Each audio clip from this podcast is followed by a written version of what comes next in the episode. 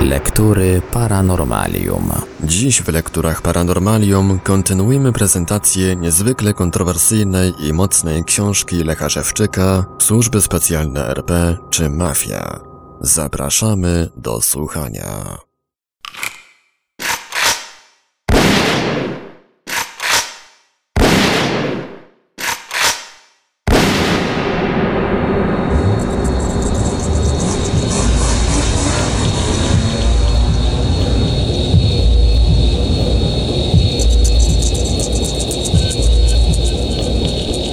Samolot wylądował w Harare, po czym wraz z innymi pasażerami udałem się do budynku lotniska. Jeżeli dobrze odtworzyłem datę, było to 17 września 1985 roku. Ci, którzy mieli tylko podręczny bagaż, poszli do odprawy paszportowej i celnej. Byłem jednym z nich. Napięcie rosło. Nagle, zanim doszliśmy do stanowiska odpraw, podeszło do mnie dwóch ludzi. Polacy, pomyślałem, a jednak wyszli po mnie. Myliłem się jednak. Byli to agenci służb specjalnych Zimbabwe. Zabrali mnie z grupy pasażerów i odprowadzili na bok. Po co przyjechał pan do Zimbabwe? Zapytał służbowym tonem jeden z nich. W celach turystycznych, odpowiedziałem. Natychmiast zrozumiałem, że nie jest to przyjazna rozmowa. Ten spojrzał na moją podręczną torbę przewieszoną przez ramię i zapytał znów. Co ma pan w tej torbie? Tylko przybory toaletowe i trochę odzieży. Mogę pokazać. Zaproponowałem. Proszę okazać paszport. Wyjąłem paszport i wręczyłem go agentowi. Przejrzał uważnie kartkę po kartce, po czym zapytał, gdzie pan ma się zatrzymać. Nie wiem jeszcze. Odpowiedziałem zgodnie z prawdą. Jak to pan nie wie? Pytał dalej. W tym momencie ktoś dał mu znak, aby poszedł do pomieszczenia służbowego. Zostałem w towarzystwie drugiego agenta. Zacząłem niepokoić się. Wyglądało na to, że chcą mnie wsadzić do samolotu i wysłać z powrotem do RPA. Pomyślałem, że muszę przekonać ich, że nie mam złych zamiarów wobec ich kraju. Przynajmniej, aby pozwolili mi polecieć gdziekolwiek indziej, byle nie do RPA. Takie stanowcze postępowanie wobec mnie mogło mieć tylko jedną przyczynę. Wiedzieli, że byłem szkolony w RPA i przypuszczali, że właśnie wysłali mnie do Zimbabwe celem wykonania jakiegoś zadania. Musieli przy tym mieć informację, że jestem kimś bardzo niebezpiecznym i to do tego stopnia, że nie chcieli zaryzykować wpuszczenia mnie do Zimbabwe. To dlatego też, gdy byłem w ich ambasadzie w Pretorii załatwić wizę, czułem się obstawiony i tak samo było w samolocie. Gdyby nie potraktowali mnie aż tak poważnie, wtedy, działając zgodnie z zasadami, postąpiliby inaczej. Wówczas staraliby się znaleźć jakiś pretekst, na przykład w czasie kontroli, i dopiero na tej podstawie zatrzymać mnie. Ponieważ takiego nie było, bo paszport i wizę miałem prawdziwe, powinni przepuścić mnie i zrobić w tym celu jakąś prowokację, na przykład jakąś bójkę. Widocznie uznali, że w tym przypadku lepiej nie ryzykować, lecz trzeba postąpić skutecznie i zatrzymać mnie natychmiast. Rozejrzałem się wokół i w poczekalni na dużych planszach dostrzegłem reklamy hoteli. Tego było mi trzeba. Wiedziałem już, co teraz powiem, gdy agent ponownie zapyta mnie, gdzie się zatrzymam. Właśnie wracał. W międzyczasie przyszły nowe odnośnie mnie instrukcje. Wiedzieli już, że jestem bezbronny, a może i nawet, że nie mam dokąd pójść. Agent zwrócił mi paszport i powiedział: Może pan iść, wszystko wyjaśnione. Życzymy przyjemnego pobytu. Jak zwykle w takich okolicznościach przeglądało mi się dużo gapiów z obsługi podróżnych i pasażerów. Starając się nie zwracać na nich uwagi, poszedłem do przejścia kontrolnego i za chwilę byłem już w poczekalni zewnętrznej portu. Wyszedłem na zewnątrz w nadziei, że ktoś tam będzie na mnie czekał, spłoszony zatrzymaniem mnie przez agentów. Nikt jednak do mnie nie podszedł. Wróciłem do poczekalni z zamiarem przeczekania do rana. Wieczorem nie było sensu iść do centrum i szukać szczęścia w nowym etapie udręki. Tym bardziej, że było daleko, bo kilkanaście kilometrów. Poczekalnia była niezbyt dużym pomieszczeniem, a więc łatwo dało się objąć ją wzrokiem. Wyszukałem wolne miejsce i usiadłem. W przeciwnym końcu, naprzeciw, miałem kantor wymiany walut i agencję wynajmu samochodów. Ludzi było sporo, ale z zadowoleniem zauważyłem, że przestałem już ich interesować. Do rana było daleko. Późnym wieczorem zaniepokoiło mnie, że ubywa ludzi, aż zrobiło się pusto. Zostałem sam z mundurowymi strażnikami ochrony lotniska. Tego nie spodziewałem się. Czyżby w nocy nie było lotów i port będzie zamknięty? Jeśli tak, to zaraz wyproszą mnie, bo choćby ze względów bezpieczeństwa nikt nie mógł tam pozostać. Przyjdzie więc mi nocować w buszu. Przez moment nabrałem nawet podejrzeń, że nie jestem w Harare, a całość wokół to dekoracje. Ze szkolenia wiedziałem, że robi się agentom takie sytuacje, aby wprowadzić ich w pułapkę. Trzeba więc zawsze upewnić się, czy rzeczywiście jest się w zamierzonym miejscu. To jednak nie była pułapka. Po chwili zobaczyłem, że zbliża się cywilny agent ochrony z pękiem kluczy. Spojrzał na mnie, ale minął w odległości kilku metrów. Zamknął na klucz oboje drzwi, po czym zniknął w głębi strefy ochronnej. Pozwolili więc mi zostać, czyli będę mógł spokojnie przesiedzieć do rana. Odetchnąłem z ulgą. Niedługo później mundurowy strażnik zgasił część świateł, po czym uprzejmie zaproponował, abym wszedł do strefy chronionej i ulokował się tam na wygodnych fotelach. Zaskoczyła mnie ta propozycja. Niewiele bowiem spotykało mnie uprzejmości. Długie siedzenie na twardej ławce stało się już dokuczliwe. Chętnie więc skorzystałem z tej uprzejmości. Jednakże, jak zwykle, zastanowiłem się, czy nie ma w tym jakiegoś podstępu. Coś jednak mogło mi jeszcze zaszkodzić. Zsunąłem dwa fotele, ułożyłem się na nich wygodnie i zasnąłem. Obudziłem się wcześnie rano z lekkim bólem głowy. Migrena. Sprawdzali mnie więc w nocy. Znałem dobrze to uczucie dokuczające wielu podstępnie eksploatowanym Polakom. Jest to pozostałość środków psychotropowych i hipnozy. Było wcześnie. Port był jeszcze zamknięty.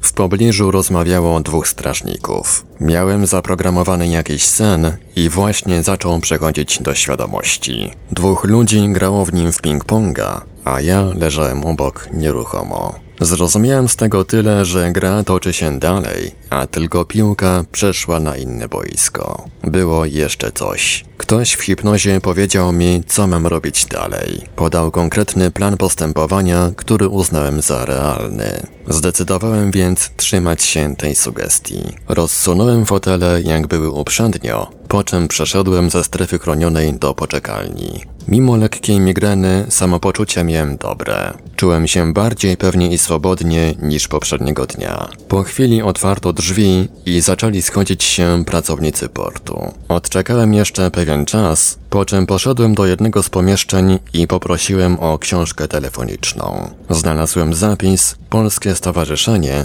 i zapisałem numer telefonu. Sprawdziłem jeszcze ambasady. W przeciwieństwie do RPA były tam również krajów socjalistycznych. Polskiej w spisie nie było. Następnie kupiłem bilet autobusowy i pojechałem do centrum Harare. Znalazłem telefon i wykręciłem zapisany w porcie numer. Był to numer niewielkiej firmy, szefa Polonii w Zimbabwe. Telefon przyjął osobiście. Ku mojej radości, już po podaniu mu wstępnych danych, przerwał mojej wypowiedzi i zapytał konkretnie: Gdzie pan teraz jest? Podałem miejsce. To niech pan tam czeka. Zaraz przyślę po pana samochód. Rzeczywiście, po kilkunastu minutach samochód przyjechał. To była szczęśliwa chwila. Znalazłem przecież kogoś, kto łatwo, bez wyszukiwania problemów, zechciał mi pomóc. Zajechaliśmy na miejsce. Szef Polonii przyjął mnie życzliwie, nawet przyjaźnie i z zaufaniem. Wnioskowałem po tym, że do Zimbabwe nie dotarła jeszcze fala nowej emigracji z pracownikami wywiadu RP na czele. Miałem rację i dzięki temu wśród Polaków w Zimbabwe dało się doznać uczucia, że jest się wśród życzliwych ludzi. Szef Polonii szybko znalazł mi zakwaterowanie. Po zakończeniu pracy zawiózł mnie do jednego z Polaków, który zgodził się mnie przyjąć. Najgorsze emocje były już za mną. Zasugerowany mi plan był więc prawdziwy. Polak ten miał skromnie urządzone dwupokojowe mieszkanie. Jeden pokój dał do mojej dyspozycji. Jeszcze tego samego wieczoru pojechaliśmy do szefa Polonii. Poznałem jego rodzinę, a przy tym mogłem mu ponownie podziękować. Doceniłem zaufanie, którym mnie rodacy obdarowali i przyjęli do swojego grona. Postanowiłem pilnować, aby nigdy nie mieli powodów twierdzić, że popełnili błąd. Polak, z którym zamieszkałem, okazał się człowiekiem z zainteresowaniami na przyzwoitym poziomie intelektualnym. Zaufał. Pozwolił swobodnie korzystać ze swego mieszkania, chociaż przyjmował już Polaków, którzy nadużyli jego gościnności. Poznał mnie ze swoimi znajomymi tak, że zaczęło się robić całkiem normalnie. Zauważyłem, że nikt nie robi intryg, aby skłócić mnie z nim oraz poznanymi ludźmi, tak jak to zawsze robiono uprzednio. Ba, nawet mogłem rozmawiać z kobietami i przebywać w ich towarzystwie. Zniknęły też dokuczliwe stany psychiczne, rozdrażnienia, nałożone mi pod koniec pobytu w RPA przez pracowników tamtejszych służb specjalnych. Znalazłem się więc jakby w innej strefie psychicznej. Zacząłem czuć zapach świeżego powietrza. Po kilku dniach znajomy został wezwany do administracji mieszkań. Poszedłem z nim, bo takie było życzenie tego urzędu. Myślałem, że chodzi o zameldowanie mnie. Natomiast administratorka po załatwieniu ze znajomym bieżących formalności ku mojemu zdziwieniu powiedziała, że za kilka dni zwolni się jedno mieszkanie, które, jeżeli chce, może przydzielić mnie. Zaskoczenie było tym większe, bo nawet przez myśl mi nie przeszło ubiegać się o mieszkanie. W Harare bowiem dostać mieszkanie było mniej więcej tak trudno jak w Warszawie. Podziękowałem więc administratorce za uprzejmość. Powiedziałem, że będę miał to na uwadze. Z wielu faktów wynikało więc, że agenci służb specjalnych Zimbabwe stwarzają mi warunki normalnego trybu życia. Sprostowali też kilka informacji z mojej wiedzy wywiadowczej. W pewnym bowiem czasie w RPA fałszowali mi tę wiedzę. Na przykład nauczyli mnie, abym nie reagował na zawołanie kogoś obcego, bo może to być dla gawału, celem ośmieszenia. Natomiast w Zimbabwe tamtejsi agenci pokazali mi w sposób praktyczny, jaki może być tego skutek. Szedłem ulicą i nagle za sobą usłyszałem Ech, tym razem odwróciłem się. Zobaczyłem policjanta z bronią długą, który właśnie wyszedł spoza ogrodzenia jakiegoś terenu. Wprawdzie wyglądało, że nie zwraca na mnie uwagi, ale zrozumiałem, jaki trzeba wyciągnąć z tego wniosek. Co bowiem mogłoby się stać, gdybym przypadkowo wszedł na teren strzeżony i nie reagował na wezwanie? Wartownik oczywiście mógłby użyć broni. W Harare natomiast były zamknięte sektory ulic oraz budynki strzeżone przez wojsko. Łatwo więc można było znaleźć się w takiej sytuacji. Po pewnych innych elementach doszedłem też do wniosku, że w RPA szkolili mnie w sposób, tak ustawili moją psychikę, abym nie dał się wziąć żywcem. Chcieli więc, abym w razie nieudanej akcji zginął, nie dostał się w inne ręce. Pozostać w Zimbabwe to jednak nie było takie proste. Byli przecież wciąż inni, którzy rościli sobie do mnie prawa własności. Już chyba po czterech dniach obudziłem się z silną migreną. Nagle poczułem też, że kilkoma falami uchodzi mi energia mózgu, co pogłębiło ból. Natomiast na myśl cisnęło mi się zaprogramowanie, co oznacza skrót KGB. I odpowiedź, kogo głowa boli, a kogo głowa boli. KGB. I tak w kółko. Aha, złodzieje już się skompletowali i to doszedł nowy, z wkładem upuszczania mi energii z mózgu. Jest to takie uczucie, jakby coś uchodziło z głowy. Tak było już każdego dnia rano. Ponadto ten sam osobnik powodował, że nie mogłem obracać głowy, jakbym miał przetrącony kark. Również były sugestie, że wkrótce zginę. Zwykle przed południem, zanim znajomy wrócił z pracy, czas spędzałem na spacerach w ładnie zagospodarowanym miejskim parku. Po kilku dniach pobytu w Harare podszedł tam do mnie człowiek i polecił usiąść na pobliskiej ławce. Gdy już tam siedziałem, dosiadł się inny i przekazał kilka instrukcji. Przede wszystkim nie wolno ci wyjeżdżać z Harare. Widzimy cię wszędzie, a więc nie licz, że będziesz miał szczęście i nam uciekniesz. W pobliżu miejsca, w którym mieszkasz, widziałeś już na pewno wykopany dołek. To dla ciebie. Jest to twój symboliczny grób. Jeżeli zaprogramowany niby przez nieuwagę tam wpadniesz, to będziesz miał znak, że wydano już na ciebie wyrok. Rzeczywiście, zauważyłem na boku chodnika przy żywopłocie niewielki dół. Ponadto nie wolno ci kontaktować się z chińską ambasadą. Ciągnął dalej. Jeżeli stwierdzimy, że chcesz tam pójść, zlikwidujemy cię natychmiast. Do innych ambasad możesz iść, ale na sukces nie licz. Zaraz po przekazaniu mi tych instrukcji poszedł. Wiedziałem już, że sytuacja wciąż jest poważna. Zrozumiałem również, że los mój jest już nie w gestii wywiadu RPA, lecz grupy ludzi złożonych z kilku wywiadów. Na moje szczęście nie wszyscy chcieli, abym skinął. W tym właśnie widziałem swoją szansę. Należało jednak zrobić wszystko co możliwe, aby tę szansę zwiększyć. Przede wszystkim miałem niewiele pieniędzy, a więc jeżeli nakazali zostać w Zimbabwe, musiałem znaleźć pracę. Ponadto trzeba było zebrać jak najwięcej informacji, aby możliwie najlepiej rozeznać się w sytuacji. Natychmiast zarejestrowałem się w kilku agencjach zatrudnienia. Były kłopoty. Ktoś tym manipulował. Wyglądało, że dostanę pracę dopiero, gdy uzna to za stosowne. Postanowiłem znaleźć pomoc w ambasadach. Najpierw przyjrzałem im się dyskretnie, licząc, że może zauważę coś charakterystycznego, jakiś znak mogący dać mi jakieś wskazówki.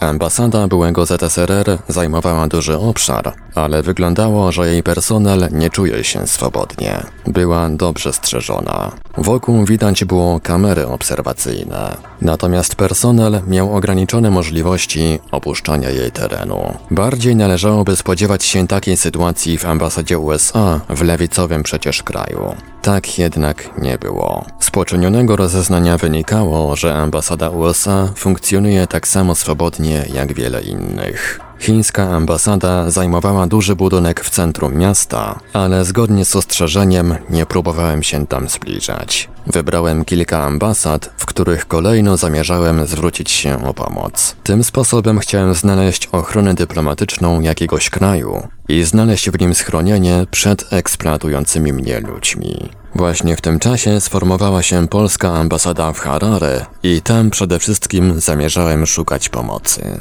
Konsul przyjął mnie i potraktował znacznie lepiej niż się spodziewałem. Poczęstował nawet butelką piwa. Wyglądało, że zna moją sprawę, ale bezradnie rozłożył ręce. Powiedział, że nie może się do tego wtrącać. Był też na tyle uprzejmy, że gdy opuszczałem Zimbabwe, chociaż nie było takiej potrzeby, zawiózł mnie na lotnisko. To było dla mnie nieprawdopodobne, że ktoś potraktował mnie aż tak uprzejmie. Dotychczas przecież wciąż poniewierano mną, starając się wmówić, że tak jest dla mnie najlepiej. Postępowanie konsula bardzo mnie zdezorientowało, bo wydało mi się przez to, że w Polsce spotkam więcej takich gestów. Ponieważ konsul orientował się w sprawie, wnioskowałem, że w pobliżu krążą i pracownicy wywiadu RP. Nic jednak nie wskazywało, że są w grupie decydujących o moim losie ludzi. Prawdopodobnie odgonili pracowników wywiadu RP, ponieważ zajęcia dla parobków nie mieli. Możliwe, że gdyby zdecydowano się zamordować mnie, to właśnie im daliby tę robotę. Byłem jeszcze w trzech innych ambasadach, ale również niewiele uzyskałem. Miałem wrażenie, że moi rozmówcy spodziewali się mnie, znają sprawę, ale nie są zainteresowani, aby udzielić mi pomocy. Zrozumiałem, że są powiązania i nic tą metodą nie uzyskam. Pilnujący mnie ludzie telepatyczną metodą dowiadują się, jakie mam zamiary i przygotowują wszystko tak, aby nikt mi nie pomógł. Zrozumiałem też, że tak samo będzie, gdy zwrócę się do policji. Korzystając ze swoich tam wpływów, załatwią, że odprawią mnie z niczym. Mogli nawet ośmieszyć mnie przy tym, bo policji musiałbym podać cały przebieg afery, a dowodów nie miałem. Podobnie właśnie jak to dzieje się wciąż w Polsce, mimo że dowodów jest wiele. Zarówno w cywilnych, jak i wojskowych kompetentnych instytucjach nikt nic nie rozumie, nie wie o co chodzi, a nawet chowają się przede mną. Może gdybym zgłosił kradzież roweru, to co innego. Wtedy rozumieliby, że jest to przestępstwo i wiedzieliby, jak prowadzić postępowanie. Za to nieprawdopodobnie przemyślnymi metodami potrafią człowieka otępić, poniżać, robić z niego wariata i zamordować. W sytuacji, w której wówczas byłem, możliwości zdobycia informacji miałem skromne. Co najwyżej mogłem prowokować dyskusje na tematy polityczne i wychwytywać to, co mogło mi być pomocne. Ponadto życzliwi mi ludzie w wystarczającym stopniu poinformowali, co się dzieje na zapleczu tej sprawy. Zebrane informacje w połączeniu z bieżącymi zdarzeniami dały mi obraz sytuacji, w której się znalazłem. Była bardzo zła. Zagrożenie utraty życia było duże i właściwie nic nie mogłem zrobić. Musiałem zdać się na to, co zdecydują ludzie dysponujący moim losem. Wtedy też zrozumiałem, dlaczego kazali mi wyjechać właśnie do Zimbabwe. Po prostu byłem tak samo w kleszczach, tyle że na innym boisku. Właściwie sytuacja moja nawet się pogorszyła. Jak wiadomo, kraj ten z uprzednią nazwą Rhodezja rządzony był przez białą mniejszość. Stosunki Rodezji z RPA były przyjazne, tym bardziej, bo mieli wspólny interes utrzymanie władzy przez białych. Głównie też w RPA werbowano i szkolono najemników do walki o utrzymanie władzy białych w Rodezji. Powiązania więc służb specjalnych obu krajów, jak również CIA, były duże. Gdy doszło do zmian politycznych, w wyniku których powstało Zimbabwe, służby specjalne RPA i CIA zachowały tam pewną strefę wpływów. Głównie w oparciu o uprzedni system, którego ludzie przecież pozostali. Pozwolili więc mi wyjechać do Zimbabwe, bo wiedzieli, że wciąż utrzymają nade mną kontrolę. W takim tylko układzie mogli zaryzykować wypuszczenie mnie z RPA z informacjami, które na temat tego kraju posiadłem. Liczyli też na wspólny interes pracowników CIA, którzy, uważam, byli udziałowcami filmowych oraz innych biznesów. Dodatkowym zabezpieczeniem byli pracownicy wywiadu RP, którym szczególnie zależało, abym zginął, jako niebezpieczny świadek popełnionych przez nich zbrodni. W RPA uznali więc, że nawet gdyby udało mi się przedostać do Polski, to tam przede wszystkim zginę. Z tego też powodu, gdy udało mi się uniknąć śmierci w Zimbabwe, najbardziej pasowało im, abym pojechał właśnie do Polski. Czyli zanim opuściłem RPA, z analizy sytuacji i ustalonych planów wynikało, że szans na przeżycie nie mam. Spokojni więc wzięli za mnie okup i wypuścili z RPA w przekonaniu, że interesy ich i tak będą zabezpieczone, bo przecież zginę. Pasowało im nawet, że stanie się to w Zimbabwe, bo w RPA byłem już zbyt dobrze wielu ludziom znany. Natomiast RPA to nie Polska, tam są władze i służby specjalne nie mogą bezkarnie mordować ludzi. Chcąc do tego doprowadzić, potrzebowali dobrego pretekstu i dlatego właśnie zrobili ze mnie agenta KGB. Może wydać się to nieprawdopodobne, ale w RPA, mimo rasistowskich stosunków, prawo jest znacznie bardziej przestrzegane niż w państwie prawa, którym niektórzy nazywają obecnie Polskę. W RPA czarny może zaskarżyć białego na przykład za znęcanie się, i ten zostanie ukarany. W Polsce natomiast nie jest możliwe, aby korzystając z normalnej drogi prawnej, bez politycznych protektorów, dało się zaskarżyć za jakiekolwiek przestępstwo białego ze służb specjalnych RP. Z próbującego to zrobić, w najlepszym razie zrobią wariata. Po przeanalizowaniu zdobytych informacji zrozumiałem, dlaczego tak stanowczo żądali, abym nie szukał pomocy w ambasadzie chińskiej. W czasie bowiem przejmowania władzy przez czarną większość w Zimbabwe, dużej pomocy w tym procesie udzielili Chińczycy.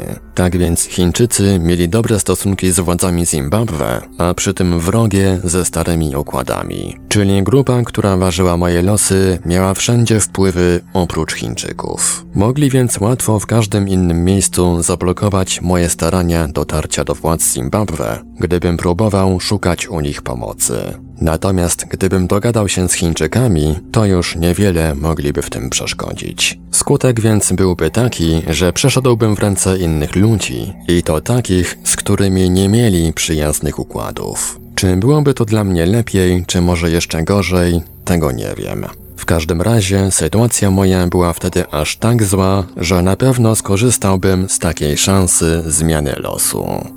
Z analizy, którą przeprowadziłem, wynikało, że przewodnictwo nad nadzorującą mnie grupą przejęli pracownicy CIA.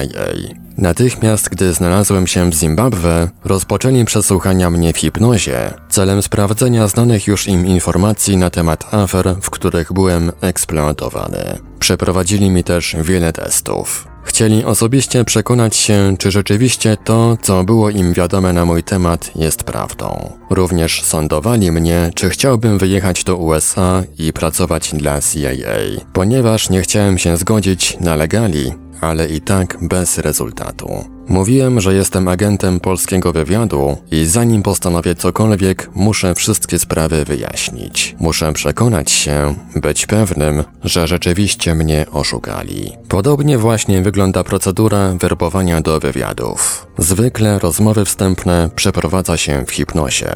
Werbujący nie muszą się wówczas ujawniać. Podają werbowanemu pewne szczegóły współpracy i ewentualne korzyści, obserwując przy tym, jakie są jego reakcje. Jeżeli nie zgodzi się współpracować, to po obudzeniu z hipnozy nie będzie wiedział, że był werbowany. Natomiast jeśli zgodzi się współpracować, zainteresują go oferowane mu korzyści, wtedy werbujący nawiązują z nim personalnie kontakt i dopełniają formalności. W cywilizowanych krajach, w których są władze i służby zajmujące się bezpieczeństwem ludności i kraju, zwerbować kogoś na znaczącym poziomie jest trudno. Natomiast w kraju, gdzie jest bezprawie, w którym służby specjalne i ich konfidenci wystawieni do pełnienia funkcji urzędników państwowych zajmują się rozkradaniem i wyprzedażą swojego kraju, zwerbowanie kogokolwiek do obcych wywiadów jest bardzo łatwe. Werbujący najmują za opłatą pracowników służb specjalnych takiego kraju, zwykle będących już ich agentami, aby ci w hipnozie wysądowali wskazanego im człowieka. Jeżeli nie zgodzi się współpracować, wtedy najęci pracownicy odpowiednio pracują nad jego psychiką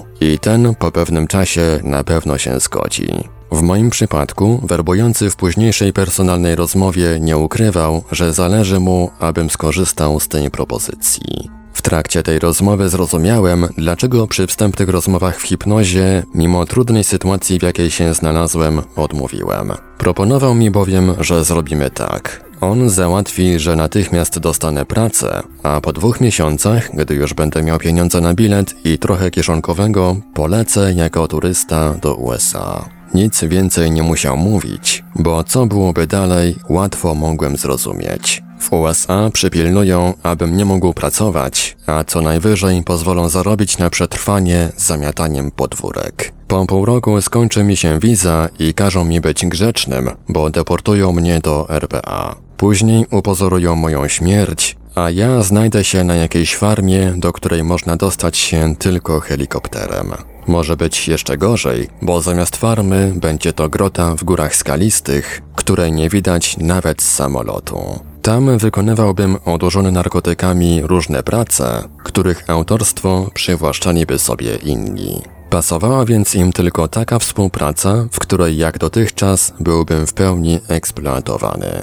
Czyli nie było to werbowanie na agenta, lecz próba wprowadzenia mnie w pułapkę. To, że jego intencje nie były szczere, zorientowałem się już po tym, że chował się przede mną. Zadbał, abym nie mógł zobaczyć, jak wygląda. Rozmawiał ze mną przez uchylone drzwi z drugiego pokoju. Po głosie mogłem się jednak zorientować, że był to ktoś młody wiekiem. Właśnie po tej rozmowie na drugi dzień obudziłem się z migreną, upuszczaniem energii z mózgu i myślami kogo głowa boli. KGB. Miałem już dość wywiadów. Również wystarczająco dużo dowodów, aby rozumieć, że mój los nikogo nie obchodzi. Potrzebują mnie tylko jako przedmiot eksploatacji, źródło zdobywania olbrzymich pieniędzy. Chciałem odpocząć, uciec od tego daleko, ale nie było jak i gdzie. Zastanowiło mnie, kim jest przypadkowo poznana dziewczyna. Niewątpliwie ktoś chciał, abym ją poznał, bo zbyt łatwo nawiązaliśmy rozmowę. Gdy doszliśmy do jednej z kawiarni, zaproponowała, aby tam usiąść. Na tarasie były wolne stoliki, a więc usiedliśmy. Zamówiłem u kelnera napoje, ale ten długo nie wracał. Poszedłem do wnętrza przypomnieć mu, że czekamy. Gdy po krótkiej chwili wróciłem, przy naszym stoliku siedział już wysokiego wzrostu mężczyzna. Znali się. Powiedział mi dzień dobry i szybko zaznaczył, że przysiadł się tylko na chwilę. Przyjąłem jego towarzystwo nieufnie, ale po krótkiej rozmowie dał się zaakceptować. W pewnym momencie odsunął się lekko od stolika, jakby chciał dać nam możliwość swobodnej rozmowy. Poznana dziewczyna szybko wyjaśniła mi, że jest to doktor z Politechniki w Harare. Przyjąłem to z zainteresowaniem, nabierając coraz bardziej przekonania, że spotkanie jest zaaranżowane. Wyglądało bowiem, że doktor znał mnie. Po chwili włączył się do nas i zwracając się do mnie powiedział: Przyjdź do nas na Politechnikę. Mamy służbowe mieszkania. Na pewno dostaniesz, a zajmiesz się tym, co będzie cię interesowało. Zaskoczyła mnie ta wypowiedź. Zanim zdążyłem powiedzieć cokolwiek, doktor pożegnał się i poszedł. Sprawa była więc już wyjaśniona. Dziewczyna była agentką służb specjalnych Zimbabwe i miała zadanie skontaktować mnie z doktorem.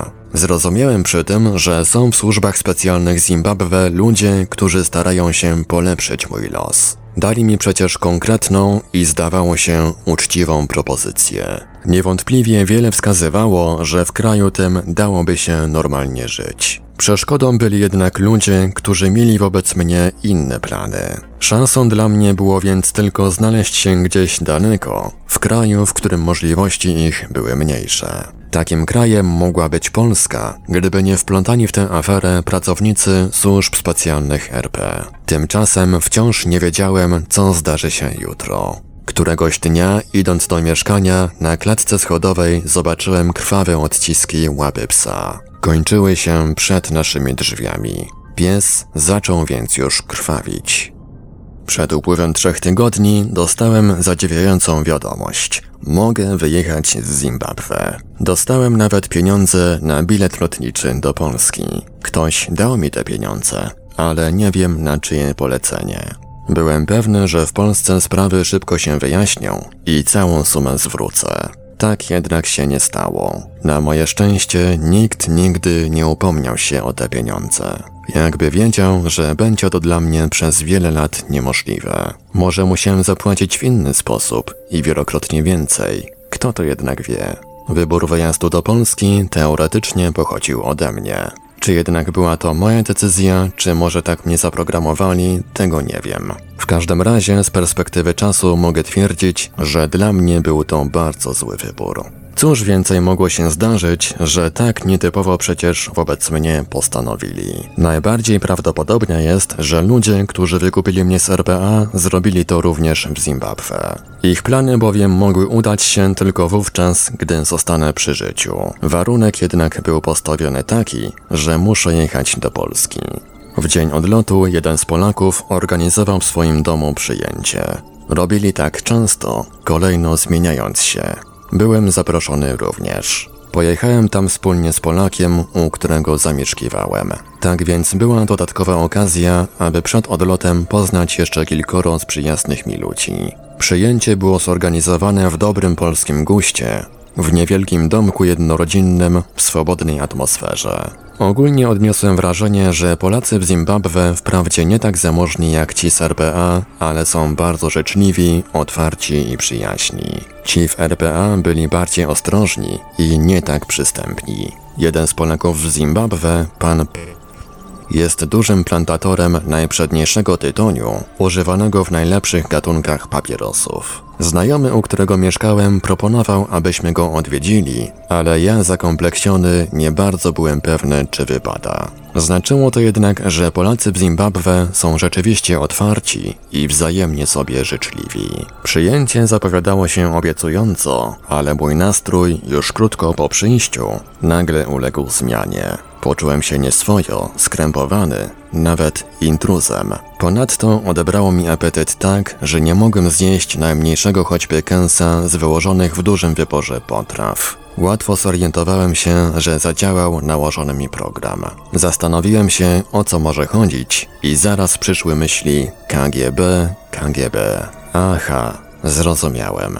U wrogów przecież nie należy jadać. Dlaczego więc agent KGB miałby jeść z porządnymi Polakami? Ktoś więc zadecydował za mnie, że Polacy w Zimbabwe to moi wrogowie. W obawie przed innymi niespodziankami poprosiłem znajomego, aby odwiózł mnie do domu. Wieczorem byłem umówiony z konsulem, który zgodnie z obietnicą zawiózł mnie na lotnisko. Przelot wybrałem bułgarskim samolotem w przekonaniu, że tak będzie dla mnie bezpieczniej. Pasażerów nie było wielu, a więc mogłem wybrać miejsce. Chciałem jednak widzieć przed lądowaniem góry, co dałoby mi większą pewność, że doleciałem do Sofii. Wciąż bowiem coś się ważyło i wszystko mogło się zdarzyć. Niedługo trzeba było czekać. Wkrótce nadano komunikat, że lądujemy w Lagos. Zaniepokoiła mnie ta wiadomość, bo nic mi nie było wiadomo, aby było to zgodne z planem podróży.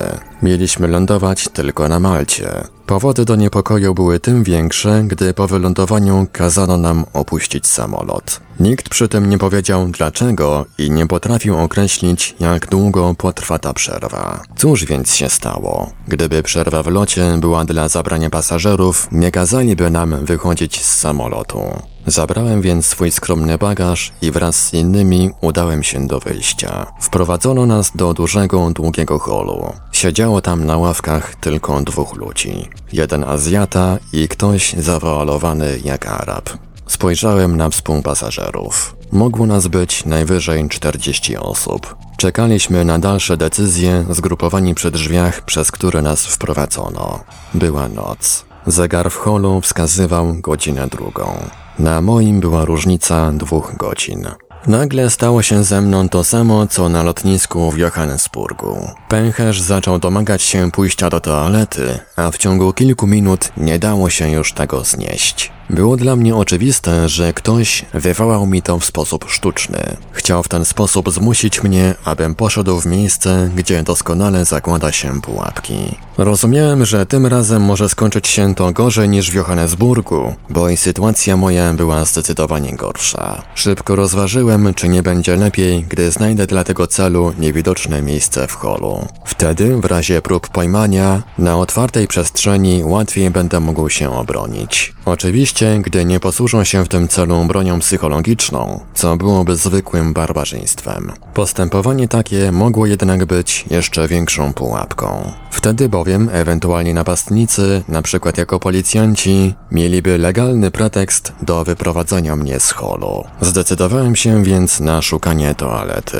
Znalazłem. Gdy tam szedłem, z ulgą dostrzegłem, że od grupy pasażerów odłączyło się może 10 osób i poszło w ślad za mną. Wszyscy też weszli za mną do toalety. Niektórzy skorzystali z okazji pobytu w tym miejscu, ale większość stała za mną. Zapalili papierosy i dyskutowali. Gdy wyszedłem, wszyscy wyszli za mną również. Jeden z tej grupy, średniego wzrostu murzyn, podjął ze mną rozmowę. Wynikało z niej od razu, że wiedział, że jestem Polakiem. Twierdził, że zna Polskę i jedzie tam studiować. Niedługo potem pozwolono nam wejść do samolotu i polecieliśmy dalej. Poczułem się pewniej, a więc poddałem zmęczeniu i zasnąłem. Z przebiegu wydarzeń w czasie postoju w Lagos wynikało bowiem, że są ludzie, którzy odprowadzają mnie do Sofii. Przebywając przy mnie, byliby świadkami ewentualnych zajść. Cokolwiek więc było planowane, nie dałoby się tego ukryć i przeprowadzić sprawnie. Wkrótce, z krótkim przystankiem na Malcie, wylądowaliśmy w Sofii. Poszedłem do holu tranzytowego, aby zaczekać tam na samolot do Warszawy. Rozejrzałem się uważnie. Wciąż miałem nadzieję, że spotkam w Sofii Polaków z wywiadu RP, ale były to tylko naiwne marzenia. Nikt taki nie skontaktował się ze mną. Złudzeń już być nie mogło. W Sofii przecież ani CIA, ani wywiad RPA nie mogli przeszkodzić im w swobodnym skontaktowaniu się ze mną. Ze zgrozą dotarł do mnie następny więc dowód, że jednak zostałem przez pracowników wywiadu RP oszukany i przeznaczony na stracenie. Ląd do Warszawy opóźniał się i nie potrafiono powiedzieć na jak długo. Wreszcie przy jednym z przejść zauważyłem świetlny napis Warszawa, który szybko zgasł. Poszedłem do tego przejścia i dla pewności zapytałem jednego ze stojących tam ludzi, czy do Warszawy. Potwierdził. Szedłem więc dalej. Kontrolerzy sprawdzili mój paszport i bilet, po czym przepuścili do samolotu. Zwróciło jednak moją uwagę, że bilet mam na samolot lotu, a idę do samolotu British Airways. Dla pewności więc zapytałem idącego obok pasażera, czy to samolot do Warszawy. Ten jednak zaprzeczył. Powiedział, że do Londynu. Ponieważ inni pasażerowie też tak twierdzili, wycofałem się z powrotem do holu tranzytowego. Kontrolerzy, którzy uprzednio przepuścili mnie, powiedzieli, że się pomylili. Jak mogli się pomylić? Przecież nie miałem brytyjskiej wizy, a mój bilet wystawiony był przez inną linię. Gdybym więc poszedł do tego samolotu, zamiast w Warszawie, wylądowałbym w Londynie. Jak się później dowiedziałem, była to zrobiona dla mnie szansa ratunku. Taka, jaką zgodnie z zasadami należy dać każdemu przed śmiercią. W Warszawie bowiem, zgodnie z poczynionymi ustaleniami, miała być już moja stacja końcowa. Tymczasem podstawiono właściwy samolot, którym przyleciałem do Warszawy. Zgodnie z zachowanym biletem lotniczym było to 7 października 1985 roku.